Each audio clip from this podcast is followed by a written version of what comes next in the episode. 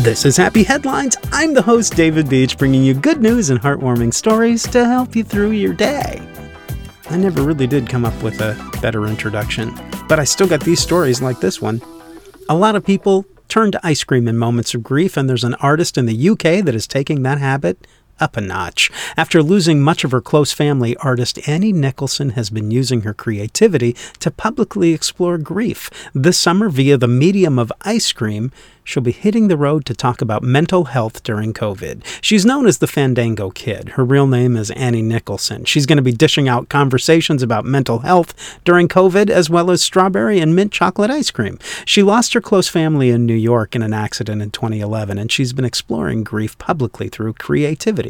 Her art has been shown in galleries and institutions, and she's come to the conclusion that she needs to take some time off from those spaces where people may not feel as comfortable to a less formal and more fun space with her ice cream truck. She's worked with young people in marginalized communities in London, and that sparked the idea to do the tour in an ice cream van. Visitors can pop in for a free ice cream and a chat, or sign up for a talk or workshop. We've all experienced a loss of some sort this past year, whether a physical loss of loved ones or a loss of lifestyle and routine, or both, said Annie.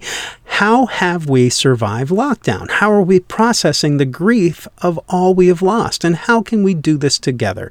Confirmed destinations so far for the crowd-funded Fandangoe Whip project include London, Southend, and St. Helens, with plans in the pipeline for appearances in Scotland, Liverpool, Manchester, and Margate.